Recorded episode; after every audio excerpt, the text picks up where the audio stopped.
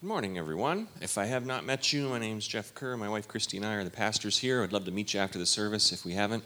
Stephen, you mentioned the youth hold the trophy for scripture memory, right? Pretty sure that's Kerrigan Merricks who like carried your team. And uh, so, adults, we're gonna we're gonna show these kids that we too can memorize important information. We've forgotten all of our passwords and other login information and children's names, so we can we got room in there for some scripture. Um, we are going to be in part three of our series looking through the, uh, the books of 1st and 2nd Kings. Today we're going to be in 1st Kings chapter 18. Um, pretty close to the story we talked about last week. So, just a little recap. Um, just to bring you up to speed with what's what's been going on in this series. Week one, a couple of weeks ago, we talked about how our faith should stand out, and one of the things I observed for Christ followers through a difficult year like 2020 um, I considered that a lot of missed opportunities for the believers in Jesus to stand out in our fearful, kind of dark, argumentative world. That was a great opportunity for the Christ followers to stand out and be examples of light and hope and kindness and peace. And I think there was a lot of times where we missed that opportunity. Our faith should shine. Uh, week two, we talked, told the story of King Ahab, who was an evil, idol worshiping king, but yet God delivered a mighty victory to him and the Israelites but he still had a step, an important step for King Ahab to take, and that important step was he had to go out and start the battle, showing his trust and his faith in God. So, the lesson there as we come through a tough year into a new year is God has a step for you to take, a faith step, a step of obedience. And today we're heading into, uh, uh, again, talking about heading into a new year after a long season. Um, here's the main idea of what we're talking about today, and this is good news. It's Sunday, you're gonna uh, you're gonna love applying this lesson this afternoon. Yes. It's important for us to find rest after a long season. Oh, yeah, finally, preacher's preaching something close to my heart. Um, some of you watching online, you're already like half laid down on the pillows with the iPad sideways, like my kids do homework and li- listen to their teachers. Um, most of us have been living through the last year, some of us longer than that, some of us maybe not quite that long, but 2020 was a year just underlying stress for a number of reasons. There was the whole, we had a global pandemic. There was that. There was a lot of, everything was an argument. It was one giant argument. I might be overstating, but I'm not. Um, a lot of stress and we had this underlying you know fears of the virus loved ones getting sick. Some of us uh, maybe you have had someone get really sick hospitalized even lost a loved one. Social unrest through our nation political arguments. Um, it's funny that uh, you know we had an inauguration this week and so half the room probably is thinking yes finally things are moving up and the other half is thinking oh man we're really going downhill. So hopefully the arguments will subside, but I've learned enough in this country to know that's not going to happen. Um, so, anyways, we've had an underlying stress, and it's important for us, and we're going to look in the book of 1 Kings, um, chapter 18 and 19, a story of a great man of faith, and you have heard of this man um, who had a great spiritual victory. God was with him. God provided for him. God performed miracles for him. But yet, immediately that was followed by a season of burnout this guy, this great man of faith. We love to think that if you're a Christian and you love God and you're doing all the God things, you never have to worry about burning out, getting tired, getting depleted, getting anxious or depressed. That's not the case because the man we're talking about is Elijah in the Old Testament, 1 Kings 18. Great victory followed by a season of burnout and how he was replenished, how he recovered from that. So the story of Elijah in chapter 18 of 1 Kings. Elijah is the prophet in Israel. Now, the king we talked about last week, King Ahab, he was an evil king. Even though God was still working through Israel under King Ahab, he was an evil king. His wife, anyone know his wife's name? Jezebel. Is a reason, Jezebel is the reason not a lot of kids are named Jezebel these days. It's kind of like Jezebel is a name, and it's also like a verb. It's like that's a Jezebel, not a verb. A, a, it's like a Jezebel spirit, an adjective. You know, that's why you, unless there's someone in here named Jezebel, and I feel badly if that's the case, or watching online. Um, Ahab and Jezebel, evil king, evil wife, uh, really propagating idolatry throughout Israel. A lot of the wickedness comes from them. And so, as a result in this, right before we pick up the story in, in chapter 18 today, in chapter 17, God tells Elijah the prophet to pronounce a great drought. There's going to be a drought and a famine in Israel. As a result of this wickedness, God goes to Elijah and says, Okay, tell the king, tell the people, because of your wickedness, there's going to be a famine, and it's going to be a long one. And it goes for three years. So it starts with three years of underlying stress in the nation. And Elijah, because he was the one who pro- proclaimed the drought, he was really blamed. Ahab started blaming Elijah he probably felt a lot like I was thinking of this this morning. He probably felt like Dr. Fauci. Whenever he would get on the news and talk about the virus, and people are blaming Dr. Fauci, I imagine there's times where he's just like, I'm just telling you what I'm what I'm being told. It's not I didn't create the virus. That's probably what Elijah was feeling like. I didn't cause it to not rain for 3 years. I didn't this is God's doing. I'm just telling him what God is doing. So as a result, there's all of this going on and finally in 1 Kings chapter 18 Elijah confronts King Ahab. Ahab's been searching for him, hunting him down, trying to find him and kill him. And uh, this is where we pick up the story in chapter 18. Now it goes to uh, Elijah comes to King Ahab, says, "Okay, we're going to have a showdown. We're going to finally settle this." God says, "We're going to finally decide who or discover who's the real God. You guys are all worshiping the idol Baal, the false god Baal, and so we're going to find out: is Baal the real God or is the God of Israel the one true God? And so they have they set up for this showdown. And there's this verse in 18 verse 21 that I want to start with today. And this is right before they have this showdown between the gods. And uh, Elijah finally has made himself known to the people. And he says to them in verse 21 Elijah went before the people and said, How long will you waver between two opinions? If the Lord is God, follow him. But if Baal is God, follow him. But the people said nothing. So it goes into the showdown. But I love that Elijah just starts right out telling the plain truth. How long are you going to flip flop between worshiping gods? How long? Pick one. If Baal is so great, worship him, but you're trying to mix all these gods together and, and you're just watering down your faith and you can't commit and you can't decide. Quit wavering and find a God and worship him. And so there's this showdown that happens, and they set up the showdown. And if you've read this story, you're familiar with this. This is, they say, okay, prophets of Baal, and there's like 450 of them. You get an oxen, you sacrifice it and put it on an altar, and then I'm going to get an oxen, sacrifice it, put it on an altar, and then we're going to pray to our gods, and the God who shows up in fire and like consumes the sacrifice with fire, that's how we know is going to be the real God. So the prophets of Baal start in, and they're doing all their praying and worshiping and uh, trying to appease their God and pleading with the God Baal to come down and do it. And they're even doing all the like cutting themselves and all the self like self mutilation things, trying to get the attention of their God, and nothing happens. And it leads to what I consider a, one of the sadder verses in the Bible, verse 29. This is what it says. After the prophets of Baal had been trying to plead to their God for hours and hours, it says this in verse 29 Midday passed, and they continued their frantic prophesying until the time for the evening sacrifice. So they did all day, they were try, praying to the God of Baal. And here's what's so sad but there was no response, no one answered, no one paid attention. And as the God a follower of the true God, the one true God, we read that and we're like, well, yeah, we know that Baal's a false God. But what's sad about that is this. I thought about those people. How tragic to live your whole life trying to appease a God, living for something that when push came to shove and you needed some help, there was nobody there. Nobody answered. There was nobody home. I imagine those moments, even the, another trash talking moment, if you read this, it's pretty funny. Elijah just starts like trash talking them and egging them on a bit. Well, maybe he's asleep. Maybe shout louder. Maybe he, maybe he had to go out. You know, maybe he just can't hear you. Speak up a little bit. Um, but then Elijah in verse 36 takes his turn and he prays a great prayer. In verse 36, it says this At the time of the sacrifice, the prophet Elijah stepped forward and prayed, Lord, the God of Abraham, Isaac, and Israel, let it be known today that you are God in Israel and that I am your servant and have done all of these things at your command. Answer me, Lord. Answer me so that these people will know that you, Lord, are God, and that you are turning their hearts back again. And then the fire of the Lord fell and burned up the sacrifice, the wood and the stones and the soil. So God delivered.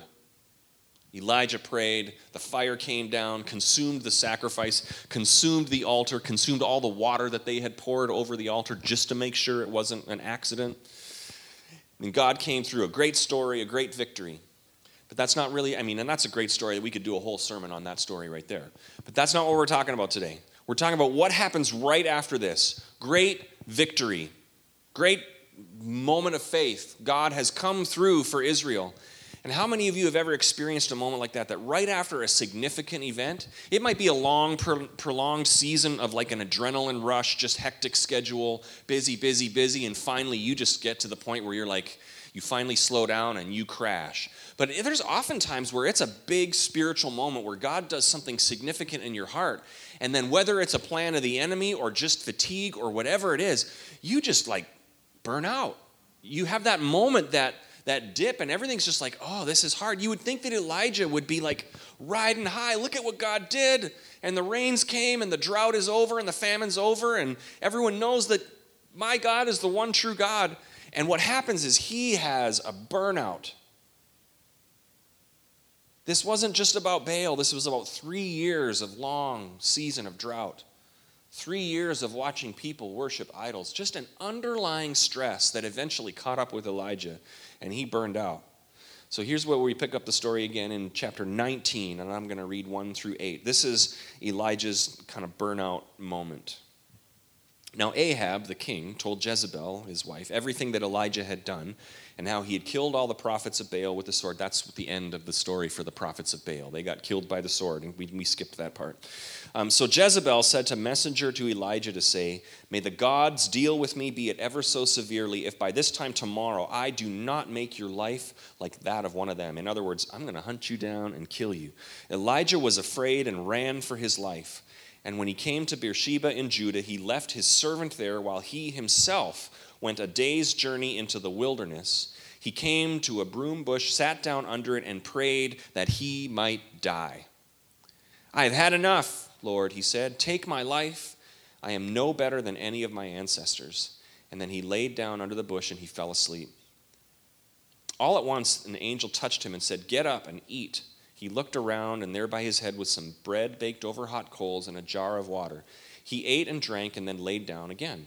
And the angel of the Lord came back a second time and touched him and said, Get up and eat, for the journey is too much for you. So he got up and he ate and he drank. And strengthened by the food, he traveled 40 days and 40 nights until he reached Horeb, the mountain of God. And there he went into a cave and he spent the night. So I'm going to stop there.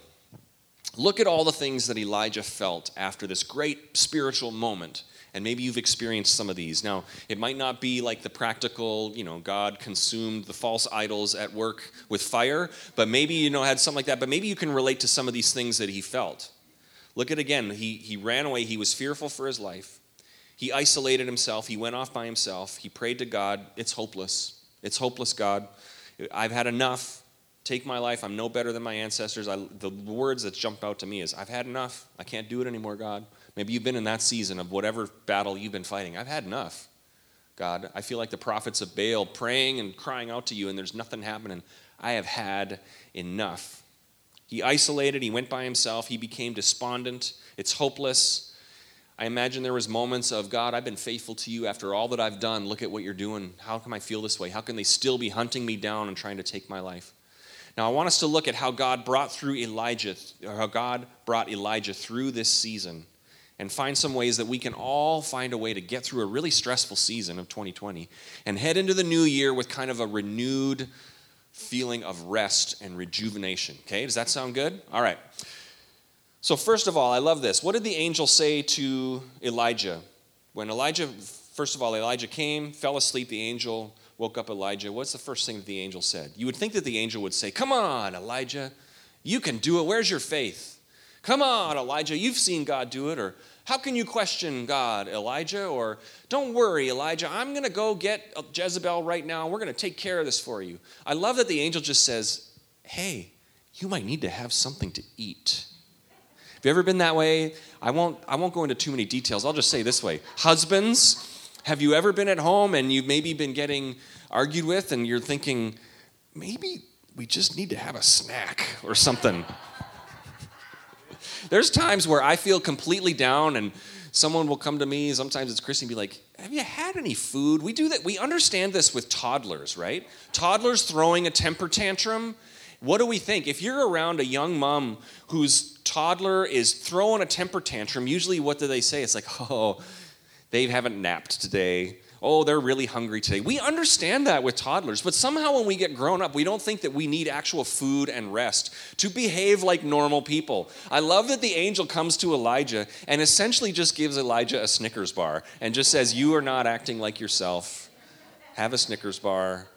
Let's, and then, so uh, the angel says, Have something to eat have something to eat. And then Elijah, after sleeping once, falls back to sleep again. And then the angel wakes up again and says, Have something else to eat. Okay? And then it becomes nighttime and he sleeps again. I've been in times where I've been kind of burned out. I'm, this is not oversimplifying it.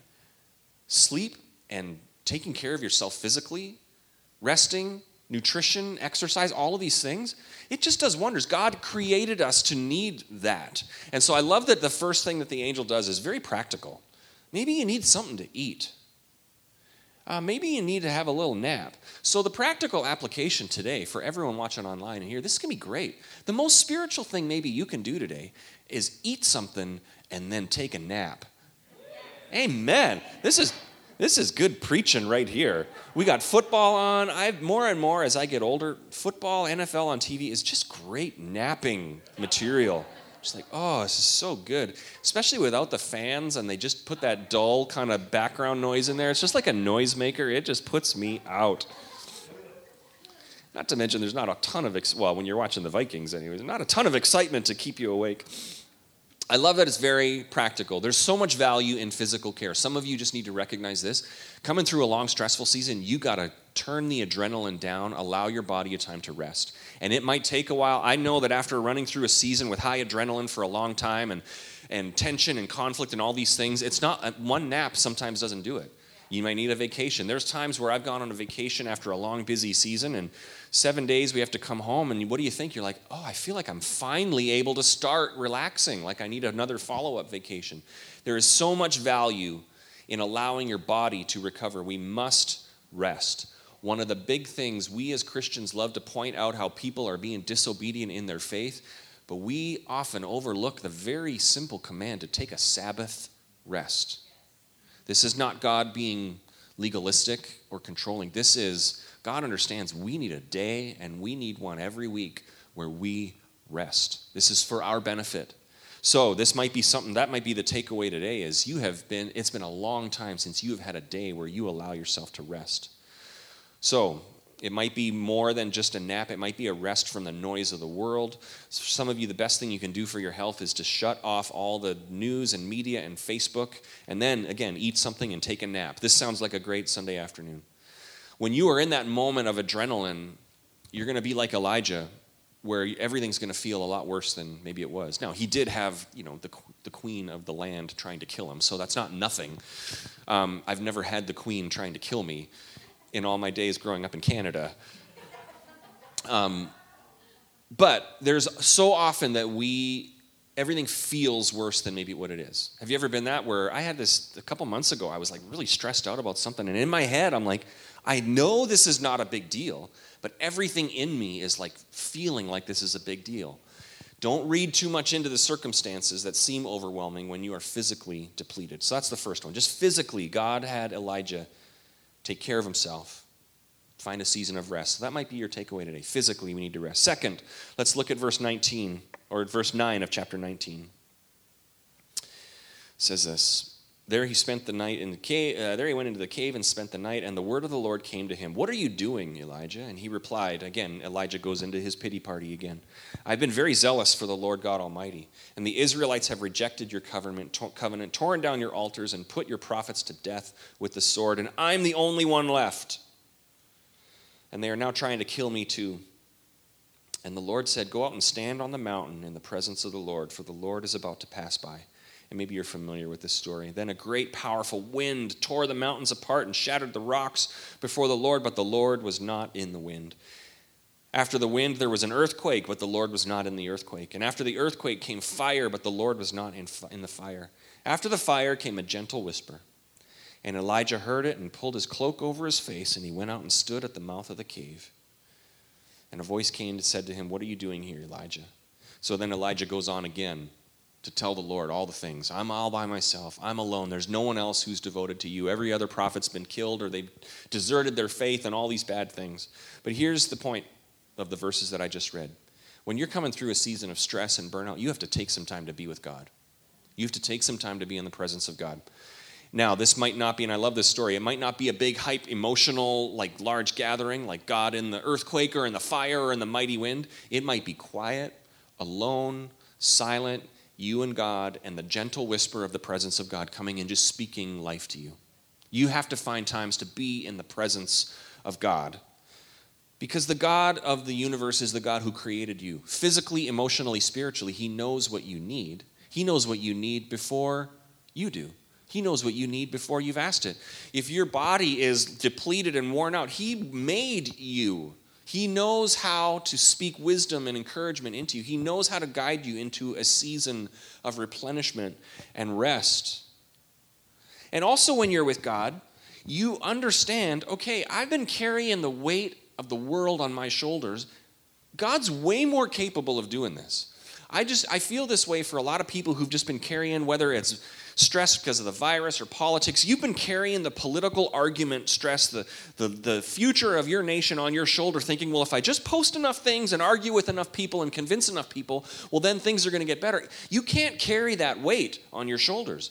You can't carry the weight of your family's health on your shoulders. You are not responsible for all of these things. Time with God allows you to say, God, you are your shoulders are way more capable to carry all of these cares and you can allow yourself to rest knowing that the god of the universe is caring for you is taking care of these things. This is time spent with god where you can cast your cares. You can stop carrying the weight of the world and the stress of the world. Spend some time in prayer bible reading scripture memory.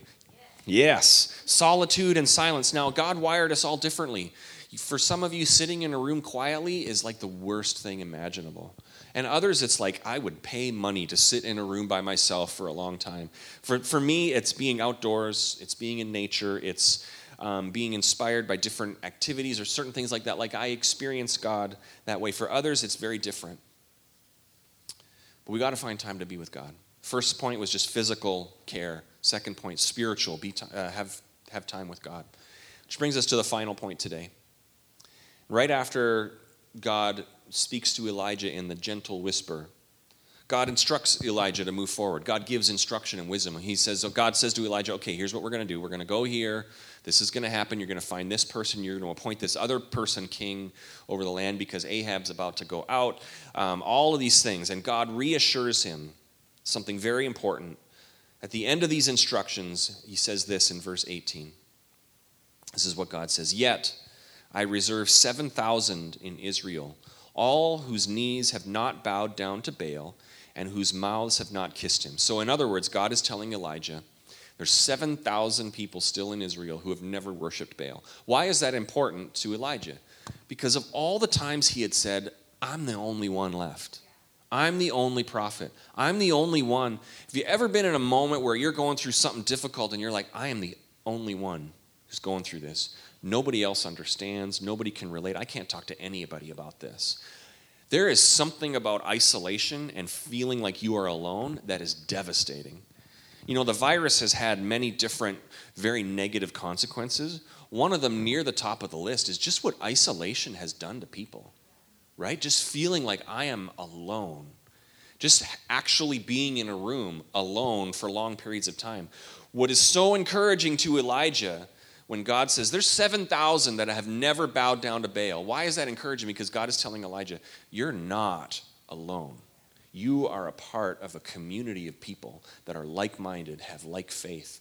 You can be a part of a community of people and not feel like you're alone, but feel like you are being rallied around by a group of people and encouraged. This is so encouraging to Elijah. It's not just him, he is not alone. God reassures him there is a community of people who are with him. So, to recover from a season of stress and burnout, you have to be in community with some people. And that's hard in this day and age because that is so limited. There's so many things that we can't gather, we can't go out to eat, all of these things. It makes it difficult.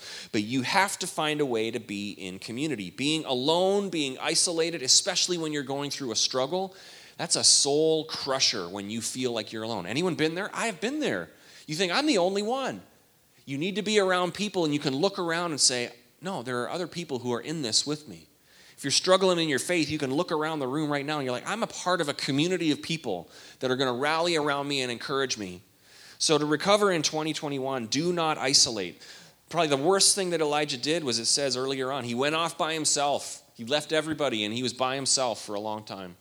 Don't isolate if you're having a hard time. Don't isolate if you're having a struggle. The lie that the enemy of your soul wants you to believe is that is this. You can't let anybody know what's going on. You can't let anybody know what struggle it is. You can't go to church and tell anybody there because they're church people, they're Christians, they're going to reject you. Don't don't tell anybody that you're struggling with this or that or that you're wondering about this or you can't let other people in. These are all lies that the enemy is going to try to tell you and convince you so that you will isolate. Because then when you're isolated, he can get you easier. But when you're a part of a community of people that are encouraging you on and spurring on your faith, then your faith grows. You're like, yeah, I'm not in this by myself. Does that make sense? Being in a community is healing. Being a part of a group of people supporting one another could be the very thing that just lifts your countenance in this new year. Being a part of a community of people affects you in every area of your life emotionally, physically, spiritually. This is why, and I'm going to talk about this. Know, if you're watching online today, um, I'm not like saying anything bad about watching online. Online church is something we have to do. Certainly this year, churches all over. Last March, when we all of a sudden went online, before we went, before we had the pandemic, we were pretty low budget in our live stream. It was my cell phone leaning up against the balcony of our old building and Facebook Live and go. And don't anybody bump that cell phone. That's the live stream right there all of a sudden march 22nd last year came and churches got shut down and we're like we gotta we gotta up our game so churches everywhere were frantically trying to get church online to look and sound good. And I know even today we've had people commenting, it's super quiet, this mic's super quiet. it's just a joke. Um, it's, there's like all this technology that needs to happen. We're doing what we can to make an online experience great. Here's why I'm bringing this all up. Online is good in a pandemic, and sometimes it's good for your schedule. Online is not church.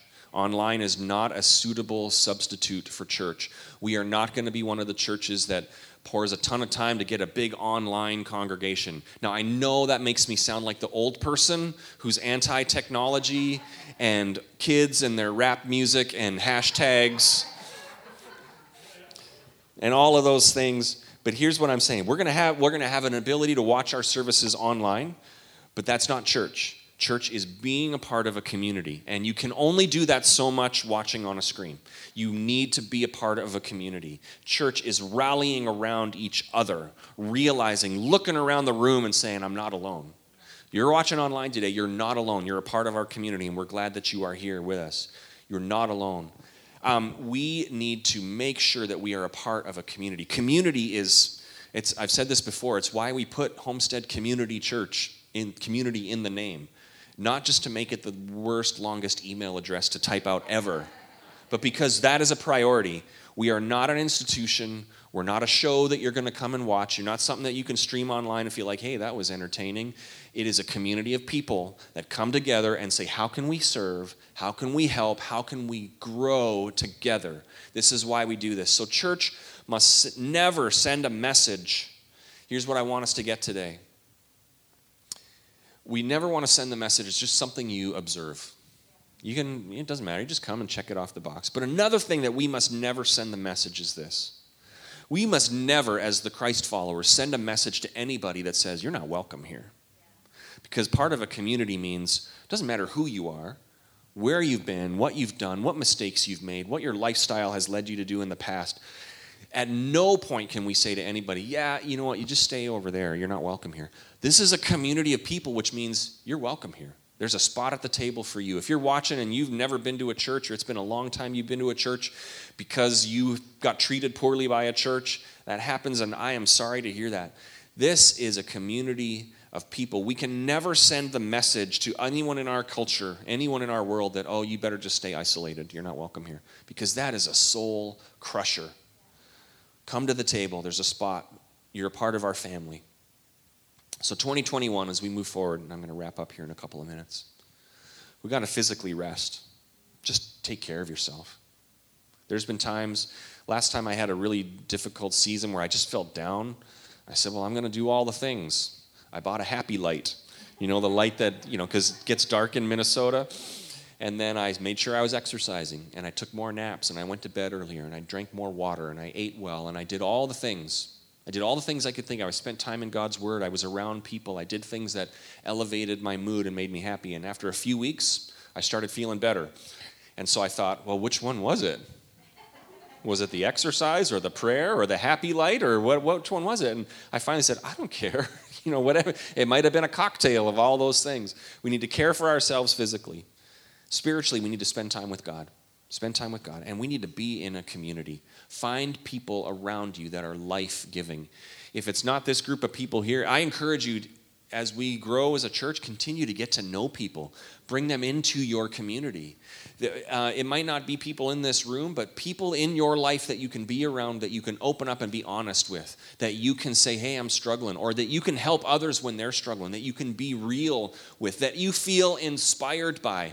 You might have a group of people in your world that do everything but inspire you towards godliness. You might be around people all the time that are just down and negative and argumentative. You might want to find some substitutes for those people and find some people that are a family that bring life to you. So, as we wrap up, I have one final thought. We have those three things that God taught Elijah on how to get through a burnout season. But here's one final thought. And it starts with the story of Elijah that I read, that first verse that I read. Where God got in front of the people, Elijah got in front of the people and just said, Quit wavering in your faith. Quit wavering. Make a decision. If God is God, worship Him. Jump in.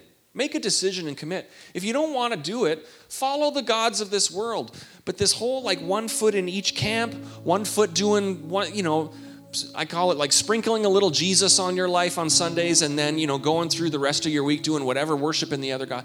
Quit wavering and make a decision. I think for some people watching today or maybe in the room, the one thing that you could do in 2021 that would make the biggest difference in your life is to just finally commit to your faith in God.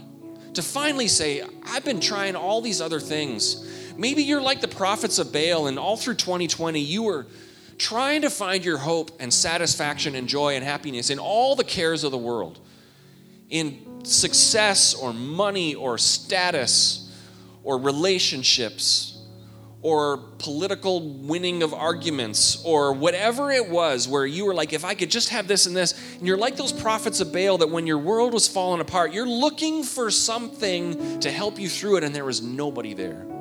And you realized all the things I'm putting my hope into, when it came time, when push came to shove, and I needed that God of this world to help me, there was no answer. There was nobody there. Quit wavering in your faith I think today the biggest thing you could do is to just say, God, I am in. Start of the new year. I want this to be something that I jump in and trust you with my life.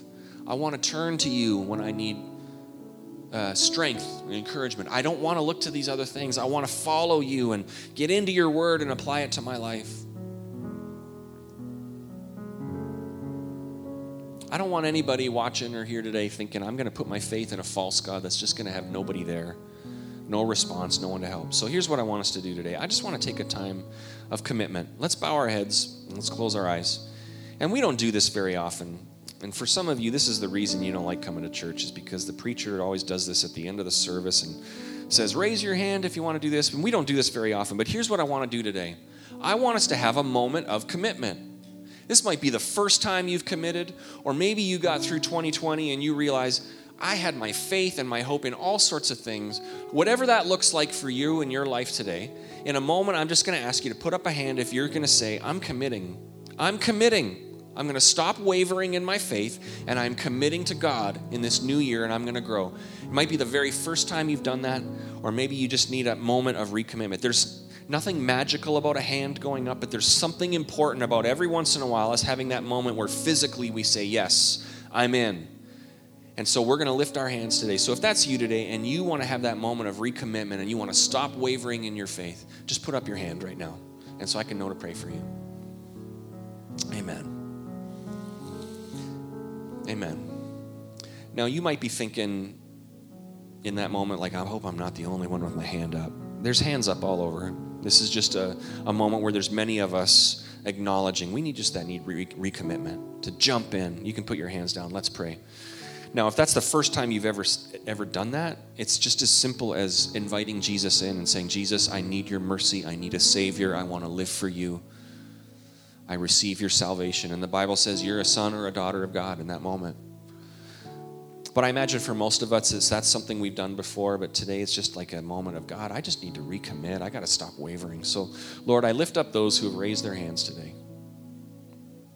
And I put myself in that same boat of just someone that so easily gets distracted by the cares of the world, so easily finds ways to get discouraged by looking for hope elsewhere other than you.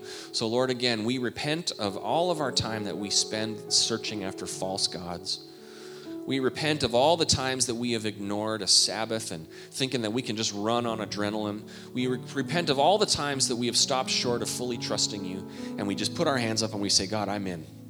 I recommit to you. You are God. You are the one true God. You are the Lord of my life. I want to follow after you. When you direct me to take steps of faith, I trust you. When I go through difficult seasons, I know you're there. I know that you're there in the gentle whisper, the presence of God, reviving my soul. So, Lord, I commit to you. Lord, help us to walk that out this week. Help us to walk that out in our faith, in our relationships with others, and how we take care of ourselves, how we serve other people, how we trust you, how we spend time in prayer and the Word. We want to grow in our faith. We thank you that not only are you with us, but we're a part of a community that we're going to do this together and grow together. We thank you and we praise you. In Jesus' name we pray. And everybody said, Amen. Amen. Thank you, Homestead Church, for being here. If you would like someone to pray with you at the end of the service, we'll have some people up front who could pray with you. Otherwise, God bless you. Take some time to get to know some people, be a part of this community. Have a wonderful week.